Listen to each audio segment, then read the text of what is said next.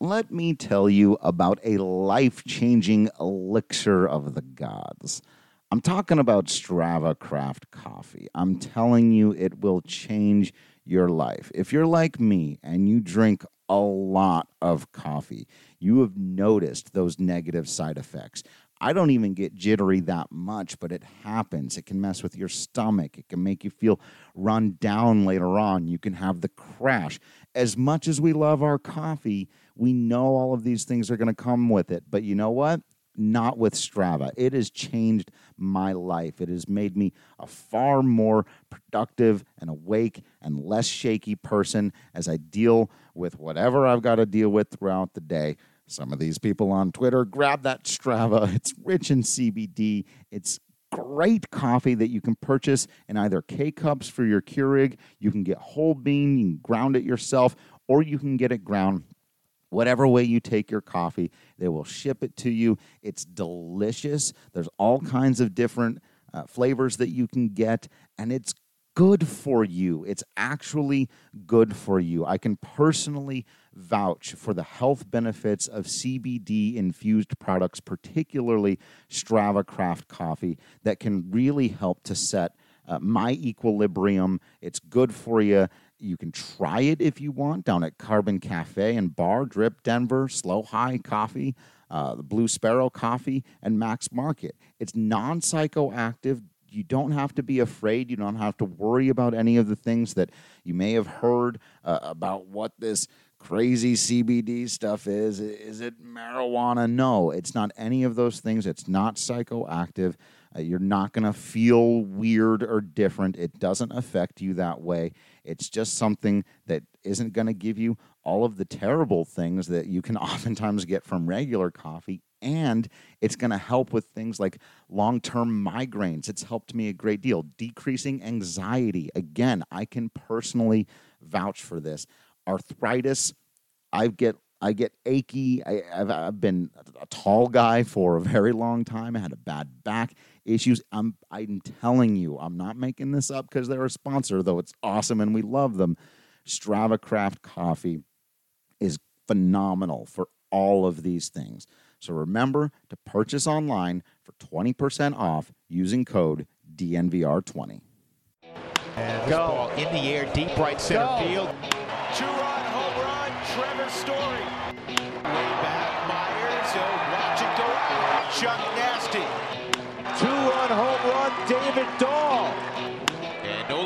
Nolan drives this high in the air, deep left field. Take a good look, you won't see it for long.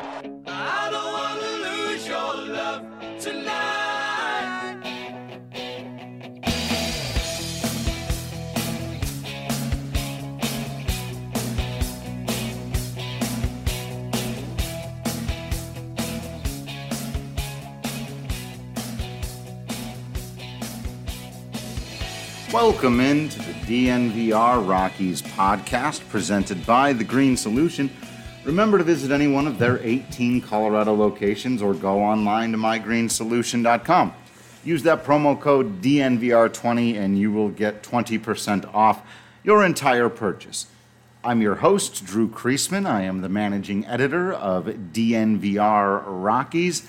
And with me for a second time in in recent memory uh, is my mother. Uh, Mom, thanks for being stuck with me uh, as we were quarantined in, in Arizona. yes, it's been fun. It's stuck together again. That's right. Um, so, you know, I, I figured we'd talk about a couple things. I want to give everyone an indication of some of the things that are going to be coming your way on the podcast over the next weeks uh, or so as, as, we all try to weather this thing. I wanted to give uh, actually a little bit of a rundown on how the Colorado Rockies are viewed by uh, at least the makers of MLB The Show. I'll run through uh, some of the ratings on there just so we have a little bit of very Rockies specific content to give you. Plus, uh, with everything going on, I've just been playing some show lately, and I want to talk about that. But I, I do want to talk about a few things that this whole coronavirus thing is going to impact Major League Baseball and, and just kind of put them on everyone's radar. uh, as we kind of think about some things going forward. But I figured we would actually start with just a personal update um, because that's that's part of what we're we're doing, and I figured it'd be good to have my mom back on. Um, you know, because this is something I think we're all figuring out uh, on our own and together, and you know, we're we're doing it with family, and it it, it happens to be the case that uh, we came down here for spring training uh, before this really, you know, got big, and haven't been sure if and when, and still are not sure if and when. Well, not if we're going to return to Colorado, but um, when exactly.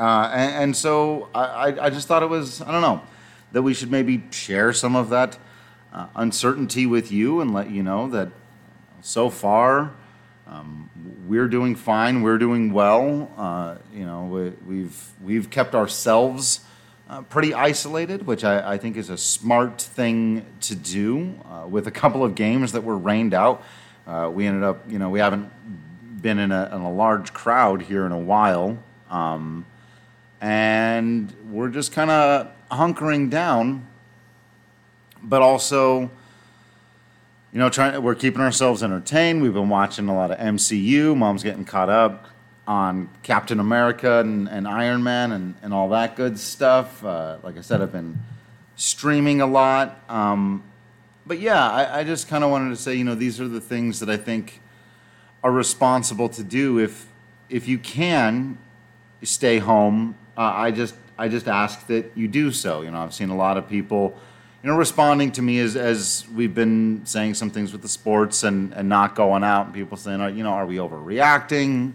Um, and everyone's going to have their opinions about this, and I'm not going to be the authority by any means here, but um, I would only ask that, you know, everyone, you know, it's getting serious out there. Just before we came on, the governor of California announced that everyone over 65 needs to stay indoors. And uh, the more of us outside of that group that taken upon ourselves uh, to take those steps if we can, uh, the quicker we can get through this. It's not a matter of, in my view, we're living inside of a bubble or we're no longer living our lives. We're playing music, we're watching movies, we're spending time together. I, you know, I feel like we're living our lives, but we're also taking precautions, right?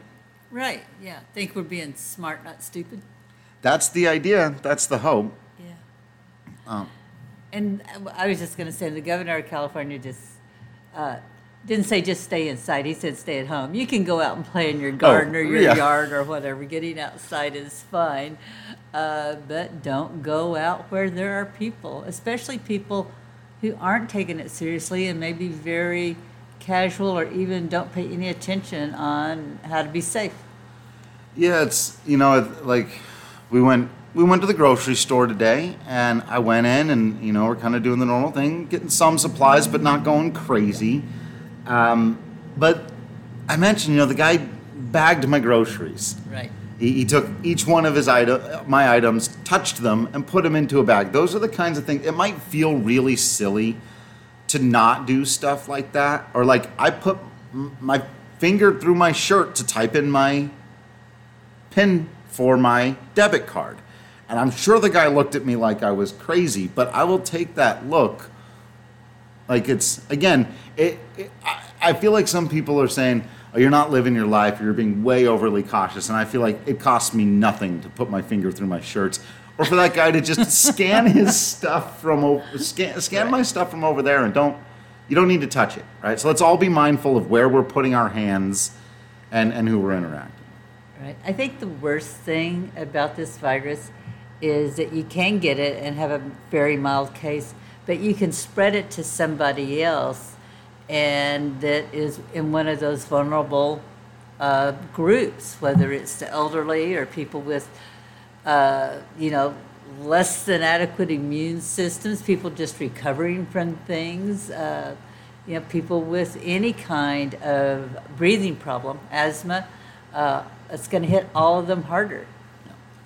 And, and then the other thing, and, and I'm sure people have heard a lot of this. If you haven't, I do think it's really important information to have, and, and it's why I wanted to go over it here just in case. And I promise you we'll move on to other things here now as well. Is is that the big thing too is that we weather these next couple of days, and it's really not asking a ton. You know that that as much as anything, it's about the the number of hospital bed, beds that are available. That's that's the biggest thing. The and and personnel, And personnel available. Right. They're being stretched thin already, and uh, it's pretty taxing on them. And it's not just people who may contract this virus. We don't want a situation where in four or five days, if you're out riding your bike and you break your ankle or or worse or suffer a severe concussion and fall and hit your head, you can't go to the hospital because they're overwhelmed with this thing. So we, we should all do what we can in the next couple of days to avoid that scenario, and then we can get back to living our lives completely and fully. We're, you know, it's a, we can take caution for a couple of weeks. Yeah, my slogan's been "Be smart, don't kill grandma." Okay, she's loved you all her, your life. That's right. That's right. Um, let's transition a little bit into some of the ways this has uh, impacted Major League Baseball. Um, uh, if you guys haven't seen the video, I think the official Rockies Twitter sent out one. Uh, Bud Black, Jon Gray, Kyle Freeland all did very well. I thought if, if you're interested to see just kind of you know where are those guys at uh, that, that's a good video to go and check there are a couple things i just want to put on your radar screen that these are you know are we can we may want to start having conversations about this one uh, the big one is minor league baseball players this this is something that really needs to be thought about and and given consideration. Obviously, major league ball players uh, probably have the wallets to, to weather this storm, right? Uh, but minor league baseball players, by and large, do not, and they don't get paid regardless necessarily. I'm really hoping the owners are going to come out and say that they're they're covering all of these guys, uh, regardless of whether or not they're playing games. But as we know, there's been a weird contentious relationship between Rob Manfred and minor league baseball, and you would hope all that stuff would get put aside. But there there needs to be genuine pressure on fans uh, for the league, for the owners, to make sure that all the people who work in the venues and all the minor league ball players uh, can continue to, to get checks. Because while there are certain industries where, you know, your boss may not be able to continue, and that, that's going to get real out there too. If people can't come to work for a couple of weeks, that, that's going to be scary. But in, in our neck of the woods, in, in professional sports, there is enough money to pay all the people that work in the buildings and to pay all of the minor league players. So, so keep your eyes on that and apply pressure on Twitter and, and other places where you can to make sure that that's happening. It seems like many more players have stepped up than owners have, and owners really need to get out there and do this. Uh, take some responsibility for the organizations and the systems that, that basically support them and support the major league teams. Um, so, yes, the minor league players and everybody around the park. You know, I remember stories from when uh, baseball was on strike many years ago, and some of the hardest hit people were the vendors in the ballparks, and that's where they make their money. That's just not a part time sort of thing. It's really important to them, and they don't have the money to withstand uh, any kind of long term, out of work, out of money kind of thing. Right. Also, for those of you who are very rightfully concerned about industries and business and economy, the, the, the best advice that I've seen so far is gift cards. If it is within your means, if you, if you have stockpiled, if you've got some money and you want to patronize the local establishment, you know, I've been thinking about there are places I, I visit pretty regularly in Boulder that you know, well, first of all, I'm not in Boulder, but if I was, I wouldn't be going out to some of my favorite restaurants. But maybe I'll buy a gift card once a week, so that when stuff opens back up, you know, you're you're helping them, you're and, and hopefully Right. they can stay in business. Um, Because if with the gift card, they're getting the money now, and obviously more people will go use their gift card and spend a little more money later. Right. Uh, so I think there's a lot of little things we can do like that. I don't, I don't see it as you're not living your life. I see it as you got to find ways to help live your life a little bit more helpful to the people around you, which maybe some of us could do all the time anyway. I don't know. Little, little thought there, but It, it is okay to be socially responsible. that's right. That's right. Um, and and uh, also, uh, you know, you look, you got to take care of yourself in these times. You got to take care of your teeth. You got to check in with Green Mountain Dental Group, see what they're doing, see see how they're doing. Uh, if you need a a procedure right now, they're the place to go. They're going to take care of you. It's a family-owned dentistry right there in the metro area, just 15 minutes from downtown Denver and Lakewood. Uh, they'll hook you up with a free Sonicare toothbrush when you schedule a cleaning, X-ray, and exam. It's a really fantastic toothbrush, by the way. You should definitely get one of those. They've been a great partner of ours. So again, if you're you know you're trying to patronize some places. Maybe you can't go in right now but call them and, and make an appointment for a month from now. Or, or maybe you, you buy, i'm sure there's there's got to be places that are everyone should basically be selling some form of a gift card right now.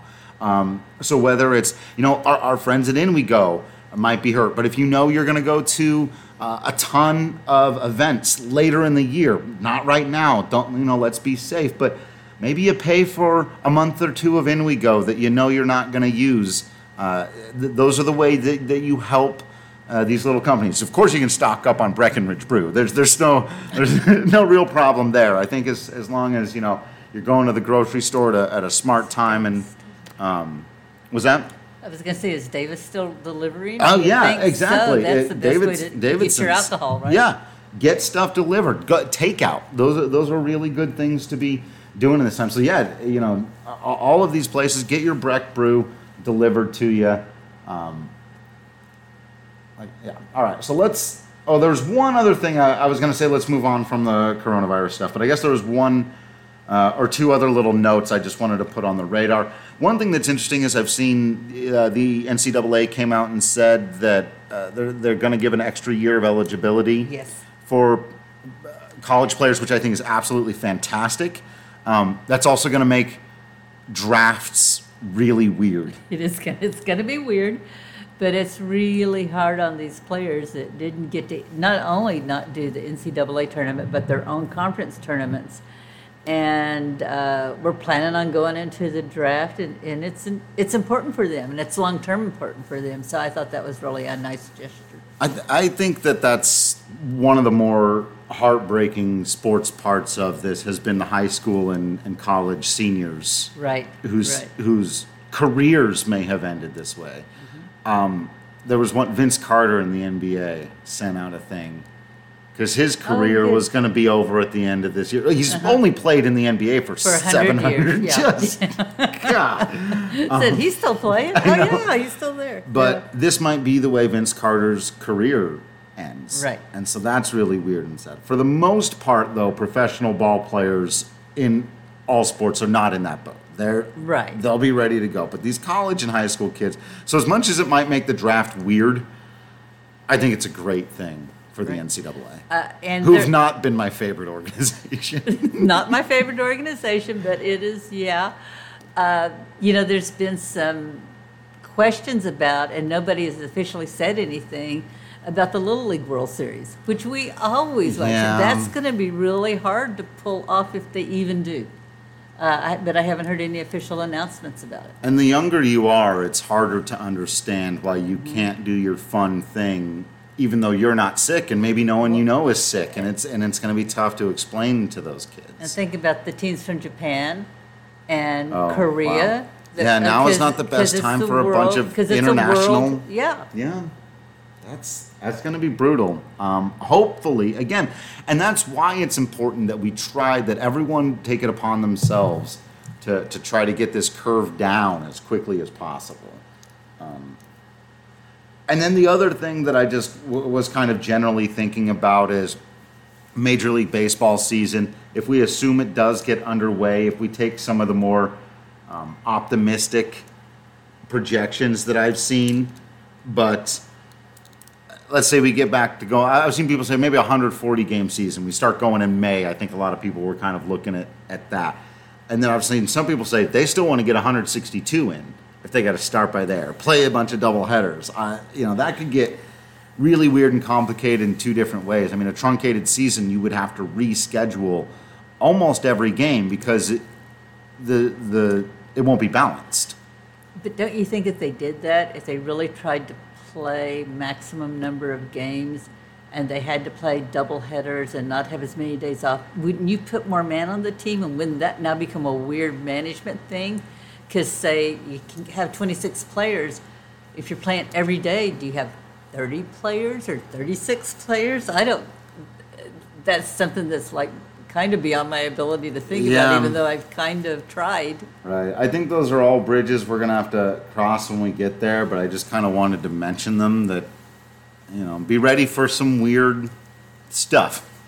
One way or another, it's it's gonna be troublesome for the schedule makers to figure out what to do. World Series at Christmas time, you guys. That's what we'll be doing.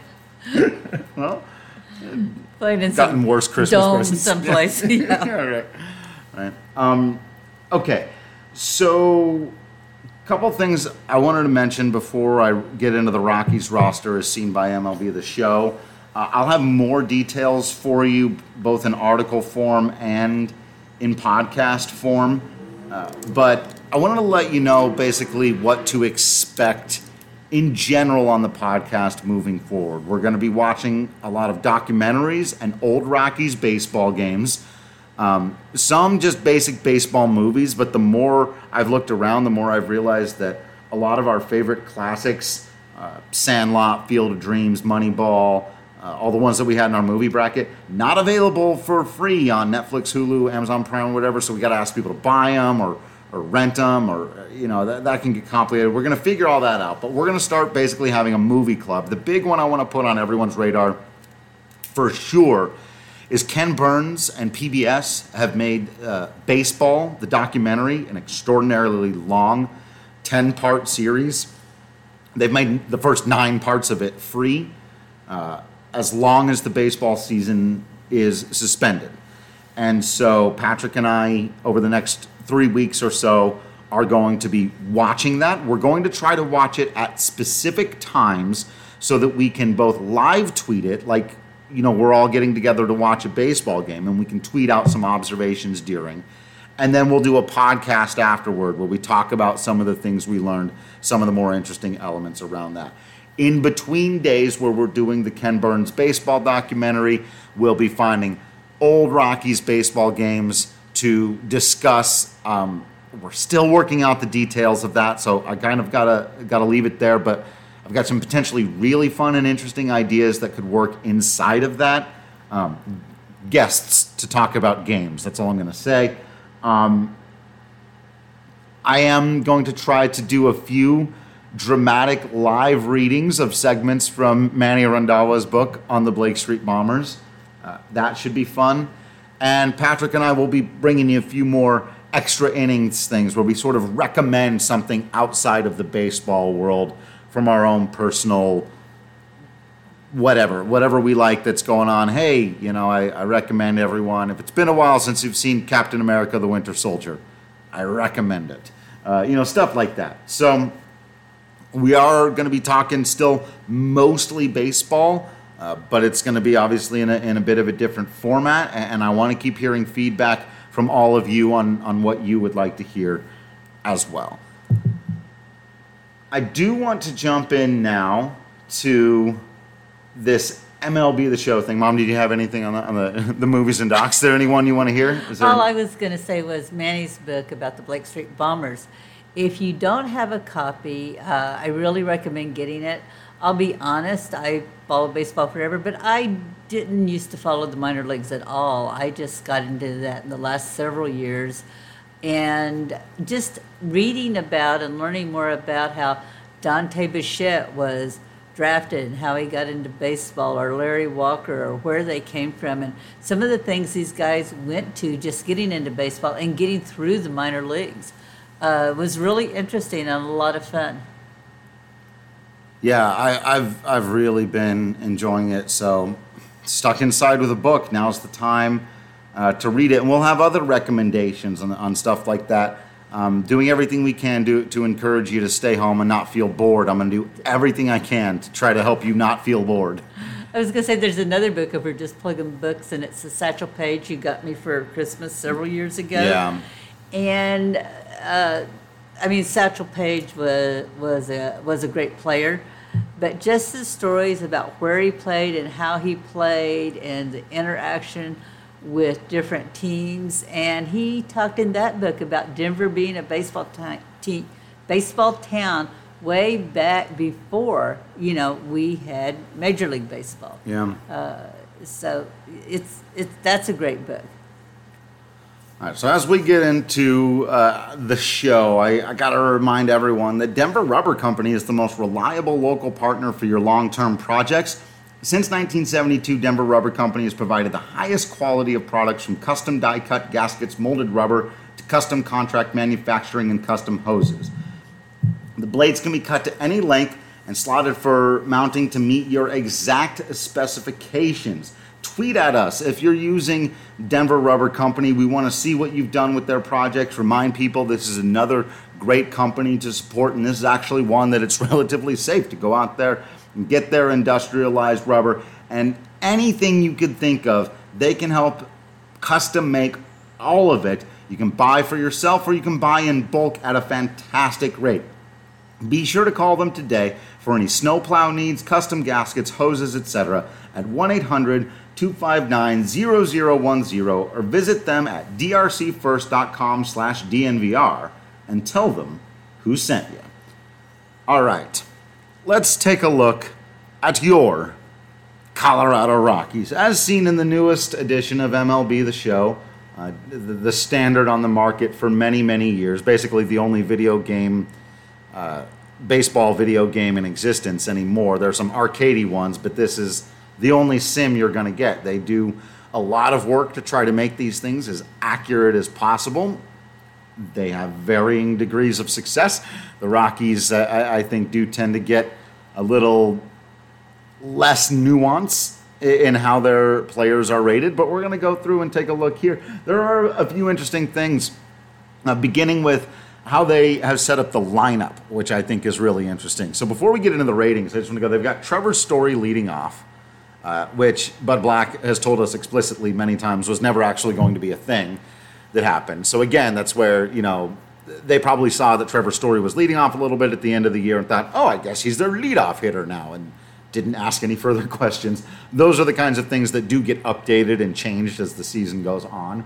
Typically, they got Charlie Blackmon batting second, Nolan Arenado batting third. Now that makes a, a ton of sense. If you're going to do that and you're going to stagger, I actually don't mind putting it that way. Though I'd probably have Dahl bat second and Blackmon bat fourth. In this version, they've got Daniel Murphy batting cleanup. They are apparently unconcerned with Murphy's You performance. said he'd be back. I did. you said he was going to have a comeback year, so Let's go through that top five. Then they've, they've got Dahl at fifth. Let's talk about sort of the star position players here, um, segmenting them off. And let's get into that Daniel Murphy conversation. They have his contact rating still at 81, which I think is pretty good uh, against righties, 76 against lefties. So pretty close. Uh, and, and that's right. He doesn't have massive splits. They've got his power numbers down. And again, if you're going based off of last year, that makes sense. He's a 55 power against righties, a 49 power against lefties. For some reason, they have his fielding at 70 and his reaction at 73. That's way too positive from, from the way I've seen the rest of these. Now, in a different year, I would think, okay, that's that's sort of a mediocre fielder, but that's a that's an above average fielder right now. Uh, I don't I don't know. we can all hope. We can always hope. This is a very hopeful. He's an overall 78, which actually feels uh, about right to me for where Daniel Murphy should be at at this point in his career. But it's it's just oddly portioned out here. I, I would have him as a slightly better hitter and a much worse defender. It's when he actually makes a play, like the ball bounces funny or the throws a little low or high or something, and he always looks at his scope like, "Yep, got it, good." Is it in there? Yeah. Did I really get it? It's just funny. It's really funny. Um, so, so that one's really interesting. Again, yeah, I, I don't see any reason to have uh, Dahl down in, fifth rather than fourth or second. Uh, his hitting numbers are, are just better. He's got an 80 contact against righties and 83 against lefties. They've actually gotten better left on left, which he was at times last year. The power up there, 69 against righties, 58 against lefties. Again, that feels about right. Maybe a little bit low, uh, but about right. They kind of stretched out the speed this year, and so they don't have quite as many guys in the uppers. Still, 65 feels a little bit slow uh, for David for me. I would have him at least at a 70, 73. Uh, he doesn't run quite as well as he used to, but he's still had a couple of times where he's gotten out of the box from the left side and exhibited near elite speed getting to first base. And so 65 is pretty low. Um, and then, and then, so, so again, for a reference, now his fielding, they've got him at a 60 fielding, a 61 reaction, a 71 arm strength. Like that's, no, if, if, if Daniel Murphy is a 70 fielder, then David Dahl is a 75 or an 80 fielder. Uh, so that, that's kind of weird. Nolan is what you would think Nolan would be a 99 reaction, a 90 fielding, an 88 arm strength. Uh, the contact numbers 81 against righties, 99 against lefties. That's accurate if you're going to have somebody represent the very top of the curve it, hitting against lefties. It is Nolan Arenado. Uh, the power numbers again, he's a 99 99 against left handed pitching. Uh, Nolan Arenado, I, I, would have to imagine, is the best hitter against left handed pitching in this game. He's been one of the best hitters against left handed pitching in baseball for the last several years, so that tracks. And against righties, it's still pretty good at 81 78. Nolan is one of, I believe, five overall 99s in the game, and rightfully so. It's taken a while for him to reach uh, that some people think Mike Trout should be the only 99. I, I, I disagree with that assessment, but I think Nolan is rated out pretty much as he should be. Charlie Blackmon has dipped down. He's been pretty much a mid 80s guy for the last several years and is down at a at a 79. They, but you know when you look at how they break it down, I think it makes perfect sense. They still have him as an elite level hitter. He's got 90 contact against righties, 89 against lefties. That's a really, really good split number to have. And then 74 power against righties, 69 against lefties. That's a that's a damn good hitter. That's just a really, really good hitter. Uh, they have nerfed his defense as you would expect, especially after what we saw last year. 53 reaction, 61 arm strength, 51 fielding. I would say that's fair, but then I would also say that's what Daniel Murphy's not, not to belabor the point, but I, I, think that's kind of what Murphy's numbers probably should have looked like at, at first. Uh, and then your boy Trevor Story, they've kind of swapped. And again, I think this kind of tracks with what we've seen a little bit in real life. Uh, for many, many years in this game, Nolan Arenado was the clear best player on the Rockies. Uh, Charlie Blackmon was the clear second best. In fact, there were a couple of times where Charlie Blackmon was rated just as well, if not a little bit better than Nolan. He was he was playing so well for a while there, um, but he's come down, and it is Trevor Story, who has gone from being a low 80s guy to a mid 80s guy to this year a 92. Uh, definitely the best Trevor Story has ever been at the beginning of one of these games. He's got a, a rare combination of power, speed, and fielding that you're just not going to find anywhere. And again, tracks with real life. They've got him at an 83 speed. So again, if, if, we're assuming now for reference, the only guy where where is you know just to jump real quick to the bench, Garrett Hampson they've got at 96. I think there's only one guy in the game with 99 speed, and that's Billy Hamilton. It's the only one I've seen so far. So Trevor Story at 83, where last year he was like a 90. It seems like that's less about like they don't think he's slower. I think that they're just making it so that guys are that there's more variance there, and maybe that explains that David Dahl's 65 would play up uh, to what a number like that would have in the past if they're still considering it well above average. His defensive numbers are off the chart after being basically the second best defender at shortstop last year. 86 reaction, 90 arm strength, 85 fielding. That feels about right. The power numbers are big. Again, we know why. He hits a lot of dongers. 91 uh, contact against lefties and 65 against righties. I don't think he's quite that bad against righties, but he does have pretty strong splits, so that's fair. And then 71 power against righties, 87 power against lefties. Like Nolan Arenado, Trevor Story preys on left handed pitching, and you've got a pretty darn good all around ball player there. The one thing that I think is way off with him is they've got his stealing down at 46 he hasn't stolen a ton of bases total in his career, but his percentage is really high. So if he's on first base and trying to steal, and you're using his natural abilities for the game, I feel like that number should be higher because he's really good at it. Uh, again, uh, one of those nuanced things that I think gets missed with Rockies players a little bit. So what do you think, Mom? Any any any big gripes there with the the top five? No, I, you know, I think you did a pretty good job. It's been interesting watching the few spring games that we did get to see, and uh, some players are looking really good, and some are just kind of, yeah, they're okay. But that's what you expect in spring training sometimes, right? Like Rymack's been great. Right. Uh, Tapia's hit three home runs. Yeah, Yeah. So Tapia was just cruising. He was hitting he like was 375. cruising along. Yeah, he was uh, really putting the bat on the ball. And that one home run he got, you know, out when we were playing the Rangers, we were uh, Rangers, The Rangers. Rangers, Rangers in surprise. Uh, think he hit it to left field where he plays, and a little kid had been sitting there in a Rockies uniform, Yeah. kind of behind, talking to him, and he caught the ball. He caught so cute. caught Tapia's home run in the glove. He was so excited. Yeah. it was fun. So speaking of those players, uh, let's see what MLB The Show did with this this question. You know, where what's the Rockies outfield going to look like? Who are the young guys who are going to get to play? Who's going to be on the bench? I find this fascinating, actually, and I think fans would set it up this way if they were allowed to, but I don't think this was going to happen. Uh, first of all, in- sure it batting sixth, playing second, Ryan McMahon. I think we all agree. He's a bit nerfed. They did not see. Nerfed, by the way, if, if you're listening to this and you, and you don't understand some of the video game technology, just means weakened. Um, uh, yeah, like had the, the, the pop taken out. They do have power, and they do recognize that he was better left on left last year with his 60 contact against lefties and, and 75 power. And that's pretty good left on left.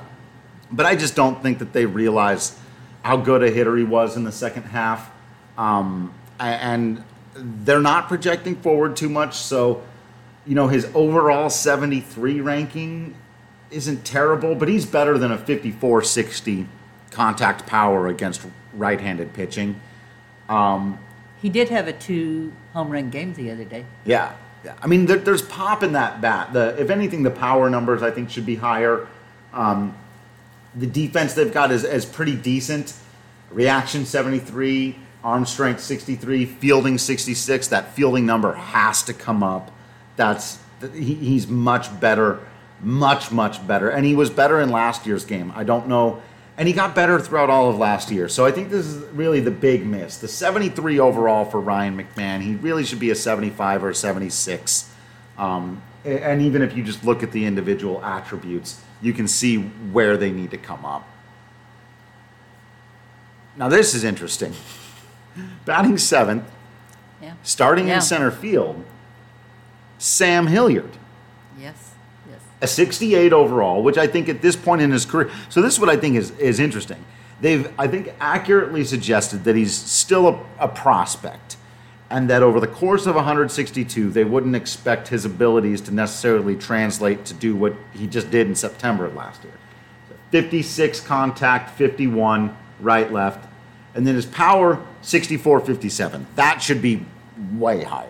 Like the power numbers should just be way higher. But we really don't know anything else. They've got him at 81 speed, so just a little bit slower than Trevor Story. I think he and Story might be about the same. I would think so. Yeah.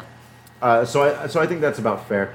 The, the fielding numbers are really strange to me. Uh, reaction of 57, that might be okay, especially if he's playing center field.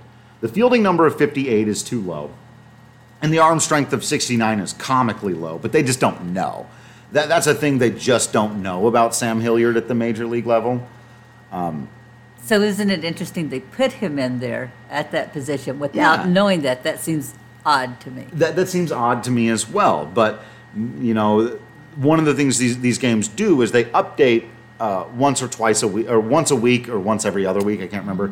Um, so if someone's playing really well and exhibiting certain attributes, usually they'll just mess with the batting, but every once in a while they'll have to bump up a guy's speed or fielding or arm or something. So, yeah, he, he's a better player than that. But I think in general, it's fair to say, yeah, Sam shouldn't be in the 70s quite yet as a baseball player in the majors.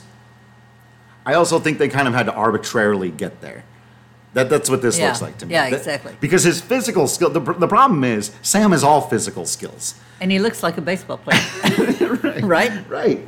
And, right. And so it looks like he should be in there. But when you're. Um, the reason Sam isn't already in the major leagues has nothing to do with his ability to run fast or hit the ball hard or throw the ball hard. It has everything to do with whether or not he can track a curveball and or a fastball or whatever.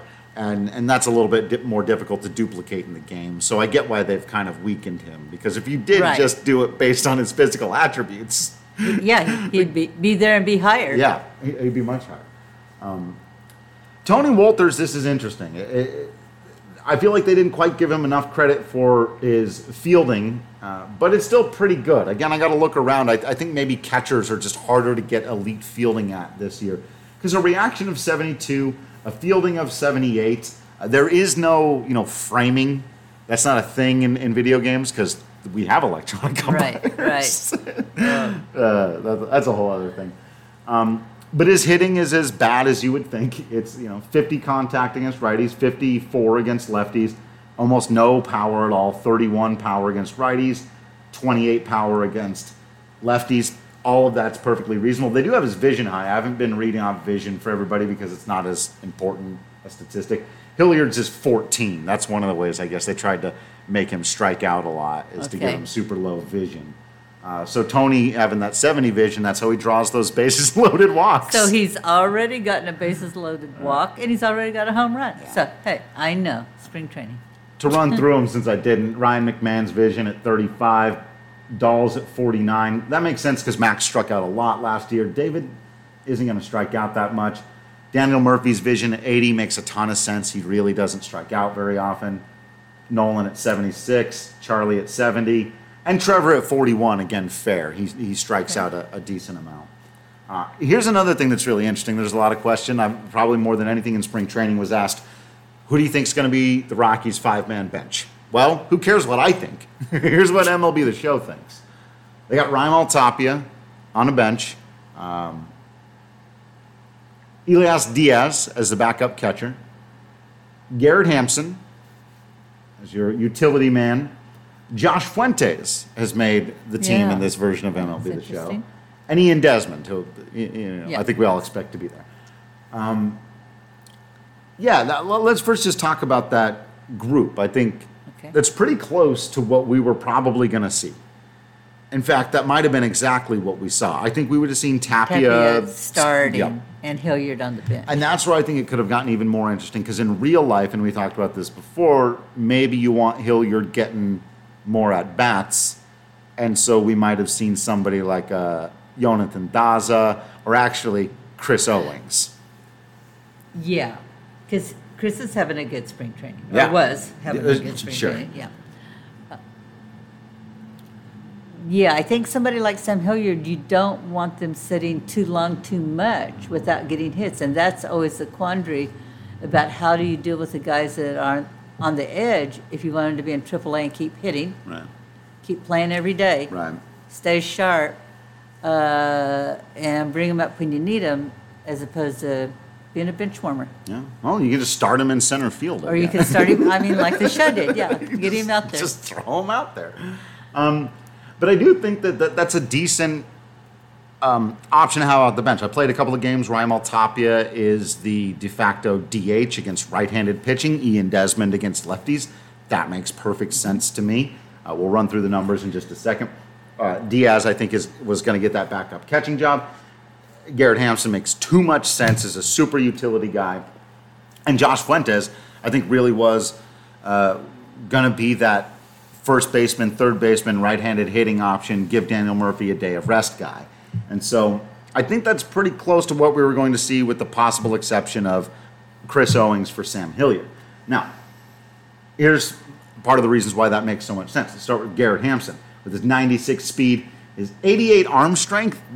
I don't know what they did there. That's just a big fat mistake. They've, they've given him huge arm strength and not good reaction or fielding. That needs to be swapped around. He needs to have an 88 fielding. Maybe the reaction is still a little bit slow, especially if you're playing him out in center field. Um, they have him able to play second, short, and outfield, which is is accurate. Um, but he does not have 88 arm strength. That's ridiculous. I don't know what they're, why they think Garrett. I don't know who. Someone. I, w- I literally would not be surprised if they accidentally swapped fielding and arm strength there because that just doesn't make sense. Um, and, and they don't like his hitting at all 55, 54, 42, 47. They, they see him as just a below average hitter all the way around, which so far in the major leagues he has been. Um, let me see if I can look at his player card and see if they've got bunting. They do Oh, have him 96. 96 bunting and 96 drag bunting. So, um, you know, maybe that's why he bunts in real life. That, and, and I doubt anybody else on the team would be anywhere close to that. Like Tapia, uh, no, 35 31. That's correct. Tapia is not a good bunter. He never has been, and it's unfortunate because it's something that could have helped him in his game. But uh, I'm glad I looked that up. Now I know what to do when I bring in Garrett Hampson into the game. And he has bunted for a hit this year, right? Yep. For an on base. Yep. And he was he was bunting a lot, but that speed, um, they don't have his stealing up very high, which again I don't understand. He's got a good rate, but the 96 speed uh, and the decent arm, that's weird. It should be decent fielding, but that's why the Rockies will have him out there. Uh, Elias Diaz has got a 72 contact rating against lefties. That's great news if that plays out for the Colorado Rockies. If he's truly going to be the platoon guy with Tony Wolters uh, and hit and come in and play against lefties, if, he can hit them uh, with the 72. Now, he doesn't have much power. Again, that, that's played out in real life. 40 and 42 are, are his power numbers, and only a 52 contact against righties. So it makes perfect sense that the Rockies would bring in a guy with his profile. Uh, they like his blocking okay, slightly above average at 55, uh, but a really good arm. Arm strength 81, arm accuracy 64. Otherwise, they do not like his fielding, which tracks with everything else I've read about Diaz. His, his fielding at 35, his reaction at 38. Balls in the dirt, stuff that bounces away from him, anything he needs to kind of get away from the normal catcher position to do, doesn't appear to be great at. But throwing guys out and getting hits against lefties, Yeah. Take that. Tapia, you know what it is. Again, for some reason, they've got his arm strength up at 75, where the rest of his fielding is not good 58, 58 on fielding and reaction. Um, that's just a weird one to me. I don't know what's going on with the arm strength numbers in these. 73 speed, a little bit lower than he was a year ago. In fact, quite a bit lower. He was like a 91. So um, I'm not quite sure what happened there. I think he's more of an 80 guy, honestly. I don't think he's quite the elite runner he was when he was in the minors for some reason. I don't know what that is. He's put on a little bit of muscle to, to, to hit for some pop and gotten just a tiny bit slower, which seems strange to me for a guy still in his physical prime, but that's what I'm seeing with my eyes. Um, and his contact numbers are, are pretty darn good, which I appreciate the, the research that went into that. 75 contact against righties, 69 against lefties. The power 41 44. Not absolutely, you know, not Tony Wolters numbers, but can get into one if you if you line it up. The discipline and, and vision are not great at 40 and 62 respectively. Um, but you know, Raimel Tapia runs well, hits contact. That's Yeah. Yeah. that's what he is.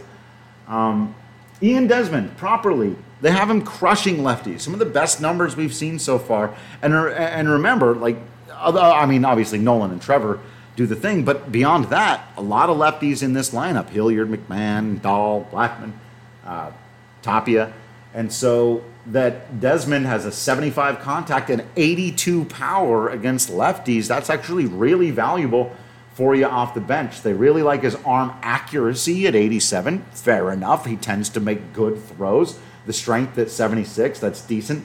They don't love his defense, and neither do you. Uh, his fielding is 47. his reaction is 47. And he's gotten a little bit slower in the game. He used to be a kind of 60s to 70 guy. Now he's at 56. Again, uh, if we're just stretching the speed scores, I think that that makes perfect sense. But again, his, his stealing rate at 39 is low. He's a better base stealer than that. So I don't know what they're doing there. And against righties, he's terrible. Uh, 49 contact, 48 power. And again, you've seen that too. Uh, so I think they pretty much nailed Ian Desmond. Honestly, I think that's that's pretty that's pretty accurate. Um, and then Josh Fuentes, they've just made into super generico man. They very clearly didn't know what to do.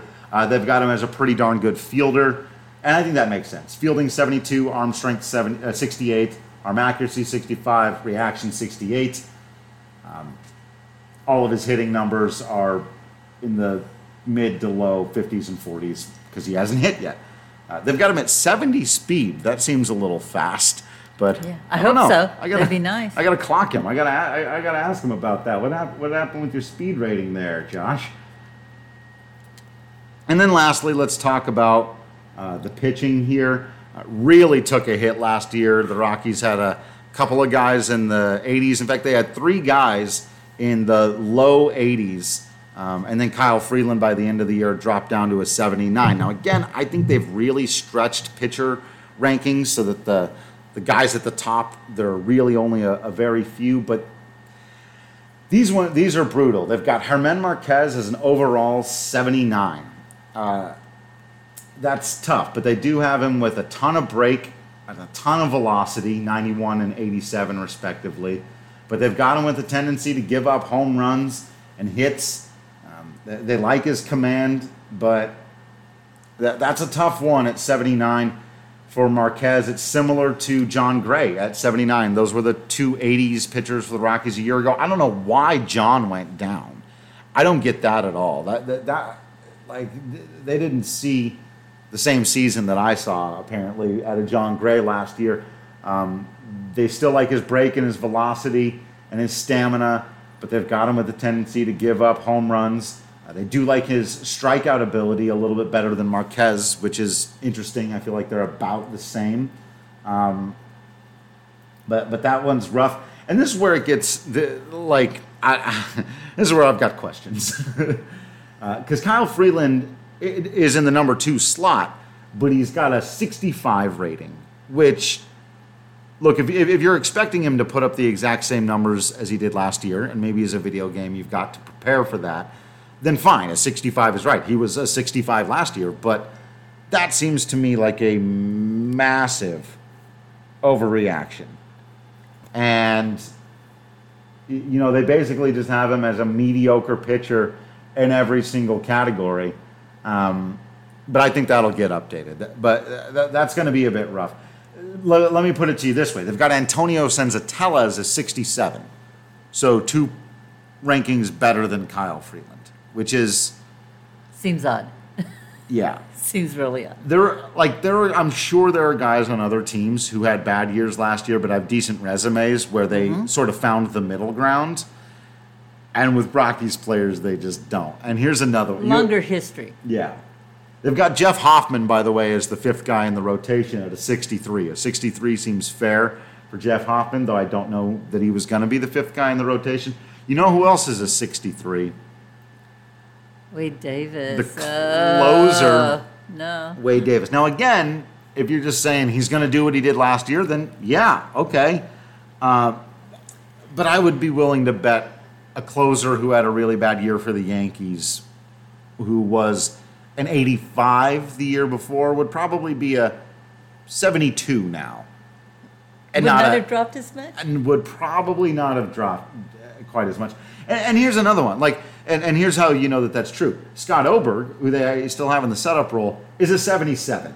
Now look, if you're not, if you're gonna get knocked around for having an 8.65 ERA as Wade Davis did, and you go from being an 80 pitcher to being a 63, that's fine if the guy who threw 56 innings and struck out 58 guys with a 225 ERA while pitching a ton of those innings at Coors Field, he should at least be in the 80s.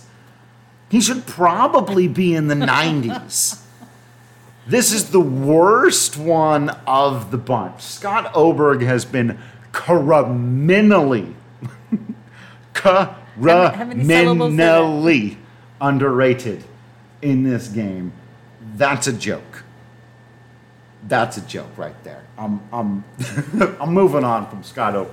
Keep Jake McGee at a 65. Keep Bryan Shaw at a 65. Though, again, if you're paying close attention, I, I think in a room, if there had been someone who played really close attention to the Rockies last season, they would have said, Sean McGee may have had slightly better surface numbers than Wade Davis did by the end of the year. No one believes they're better pitchers than Wade Davis right now. Not one person who's watched these guys. Or will be better this year. right, That's Yeah. a that's a weird weird way to go. Now here's another one where they had to admit because they had to look at some numbers and go, well, I guess Carlos Estevez and James Pazos aren't terrible, but apparently that's as far as they went because they're 71s. Now, let me start with Pazos because this makes no sense. This is almost as bad as Oberg because they're going based off of minor league. The, the only way to have him not be good is like he got wrecked in the minors for a little bit last year in both the Philly system and the Rocky system. Before everything shut down, I, d- I did the big article about James Pazos. And when he was in Seattle for three years, he was really, really good. Not just kind of good, and not just for a little while. He pitched 100 innings in Seattle of really, really good baseball. Then he comes to Colorado, and you know, in the minors he was bad, but he got called up in 10 innings last year, a 174 ERA. So, so far at the majors, he's just been good. So, what the 71 is about, I don't know. It should at least be a 74, 75. Um, and it's the same thing with Carlos Estevez. Like that's a a 375 ERA at Coors Field. Again, if you're if you're not going to take Coors Field into account either way, that is it's just going to be absolutely brutal on some of these pitchers. But a 71 for Carlos Estevez is not accurate. That is not good stuff. That that number should be quite a bit higher. He was an extraordinarily reliable reliever last year, and the worst one from the middle group oh, here. How does that happen? Jairo Diaz at a 67?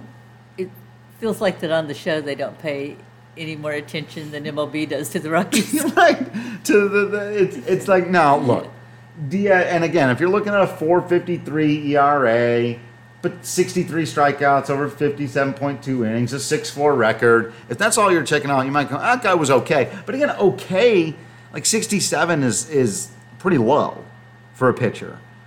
And Jairo Diaz for the second half of the season was insanely good. And once he got the closer job, and I don't even know if they, they know that he got the closer job, he only blew one save, and the Rockies still won that game. Like, he was absolutely nails as a rookie, and he was blowing dudes away. I don't get this one at all. I I can fundamentally, in principle, agree that the Rockies don't have a strong bullpen. If anything, I would have nerfed, to use that word again, Shaw and McGee a little bit more. Bring Davis up only a little bit, but Oberg, Pazos, Estevez, and Diaz are, are just way, way underrated here. And they have Yency Almonte as the final guy in the bullpen.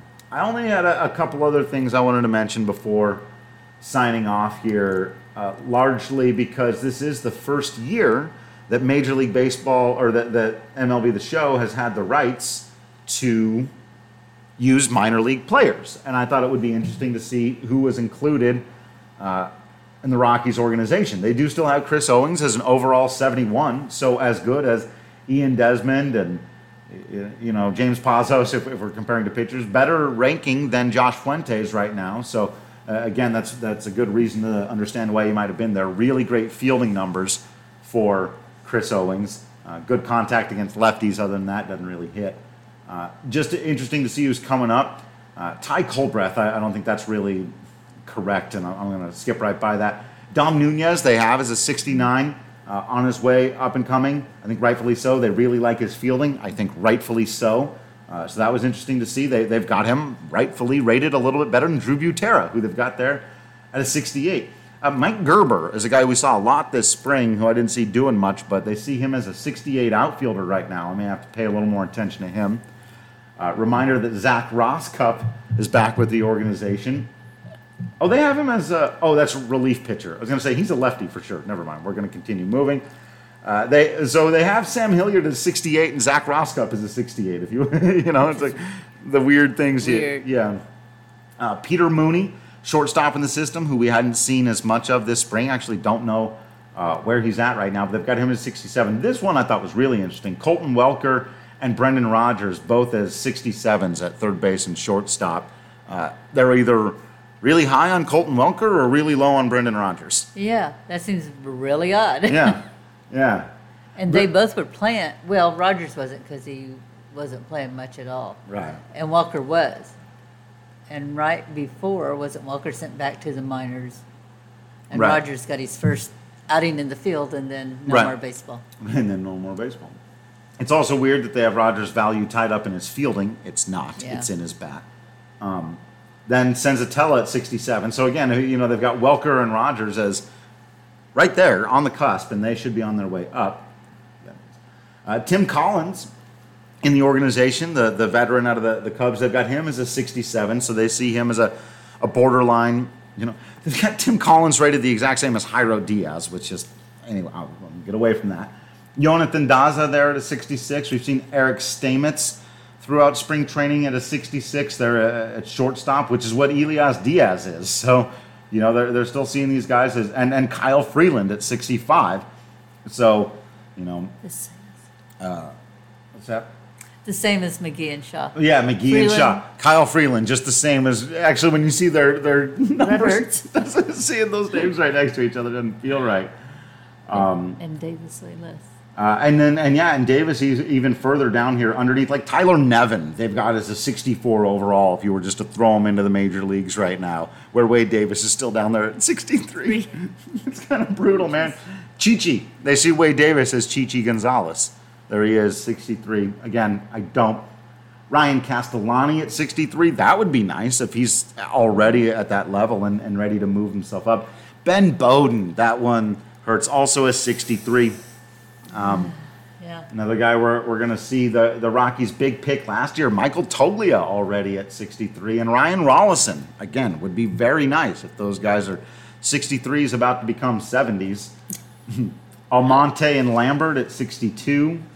Jack Wynkoop, forgot he was in the organization, but he's been doing well.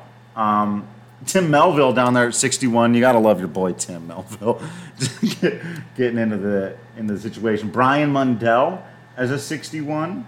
Uh, now we're starting to get down into Thingy, into yeah. the no, oh Ashton Goudeau at, at a 61. Tyler Kinley at 58. That's a number I expect. If you want, yeah, there's my number for a guy once things get back, who's way down here, who you know midway through the season is going to be a high 60s, low 70s guy. I'm taking Tyler Kinley. He's not going to stay at a 58. Alan Trejo at 58. Drew Weeks, 58. Miles Jones in the game. How Wow, about that? That's neat. Isn't that That's cool? really cool. We've seen him out in Grand Junction. Oh, yeah. He's mostly been in the lower levels. Grant Lavigne at a 56. Jose Mujica, 54. Phillip Diehl, 52. And Joe Harvey and Wes Parsons down here at 52 and 50. Those were the guys who were not looking great in the bullpen last year. Yeah, yeah. I guess that's um, that's fair. So, yeah, a few we uh, we had issues with, but even looking at it in this way, I see a team that can compete there. Um, especially if you know certain things break just the right way. Y'all, you're always hoping for things to break just you the right way. in always would like that, yes. Yeah, so so there you go. Your Colorado Rockies, uh, according to MLB The Show. I apologize to those of you for whom that was completely useless, and you don't care at all what the video game people think of your of your baseball team. But I, I always think it's interesting to see how they're rated in these and kind of what the outside world is is thinking of the Rockies, as much as almost any other kind of outside world analysis can be. as you said, some of this, you know, we, we read national articles where they don't seem to know who Jairo Diaz is.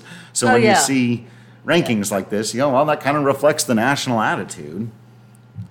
Yeah, when you see the national writers and you're going, wait a minute, that's not really at all what's going on, or that's not really whatever. But even small things, you think, where are they getting their info? How are they doing this? Right. The Trevor Story bat and leadoff, as, as much as it may seem like a small thing, I feel like that's a big indication of they kind of looked at the way the team was right at the end of last mm-hmm. year, and the Rockies were a weird Frankenstein's monster version of themselves at the end Yeah, of they last year. finished way differently than we would have hoped or thought or whatever. Right. And, So I think this one, I think Trevor's the leadoff guy now, and which shows they don't look much further than the superficial part. That's right. But hopefully, before too long, baseball is back, and the Rockies are forcing them to update a bunch of these rankings. And if there are any gigantic ones, uh, I'll have to remember to come back on and let people know and reference this conversation. All right. Um, thank you for listening in. As we said uh, a while ago, you know, everybody stay safe, be smart, take care of each other, uh, not just yourselves, but take care of each other, not just the people right around you. It's, we've all got a, a responsibility to one another, and if you're going to stay inside and play video games, stay inside and play video games. Uh, follow along with me. I'll be doing more on Twitch as well. If if you're not a big gamer, but you're like, can I still get in and watch these things? You can. You can just swing by. You can click on um, on my Twitter feed if you want to chat with me. I do highly recommend, even if it's not your thing, you don't have to be a gamer. If you go to Twitch.com, you just Google search for Twitch, set up an account. It's really easy, and you can chat with me. And so we can sit there and kind of be playing a, a, a baseball game, and you can get, you know, typically they're 20 to 40 minutes long for a nine inning game. And you can ask me any question you want, and, and we'll be playing Rockies baseball and talking about, oh man, is it going to be? When I hit a big home run with Sam Hilliard, we can go, oh, won't it be cool when we all get back out there and, and see him do it? I've been raking with Hilliard so far. At first, I was that's like, why he's in the starting lineup. Well, and it's right. At first, my thought was, well, I'll, I'll use him until I realize I really can't hit with him. Then I'm going to get my guy Tapia in there and I haven't been able to get Tapia into the starting lineup yet because I rake with Hilliard, and that's a, like a thing we could see in real life. That's that's how it works sometimes. You know, it is. You it see is. what he bizarre as it is. It yeah. is. All right. Make sure you're doing all the social media stuff. You're subscribing to everything. You're you're buying gift cards to your favorite establishments. Uh, you're supporting whatever it is within your means to support. I, I really appreciate you listening in, taking the time out of your day and doing your part. Thank you for continuing to be absolutely awesome. We will continue to be absolutely Barbara and Drew Creasman. And until next time, we will see you at the ballpark. Davidson's Beer, Wine, and Spirits has two locations in Centennial and Highlands Ranch. These guys are locally owned and have a massive selection. Carry our personal favorite Breckenridge brews and offer delivery to your door. Download their app today for incredible deals and sign up for their loyalty program. If you're really lazy or just being smart right now, get the booze delivered to your door. Davidson's always has the best offers. Look them up on the app for your deal of the day. You can request products to be ordered into the store if they don't have them. So, tweet at us when you go there or when you've gotten that package delivered to your door. We'll be able to share it with everybody. It's smart to be hunkered down right now, but maybe not smart to be doing it without any of your beer, wine, and spirits, especially those comforting Breck brews. So, download the app today for incredible deals, sign up for the loyalty program, and get booze delivered to you from our friends at Davidson's.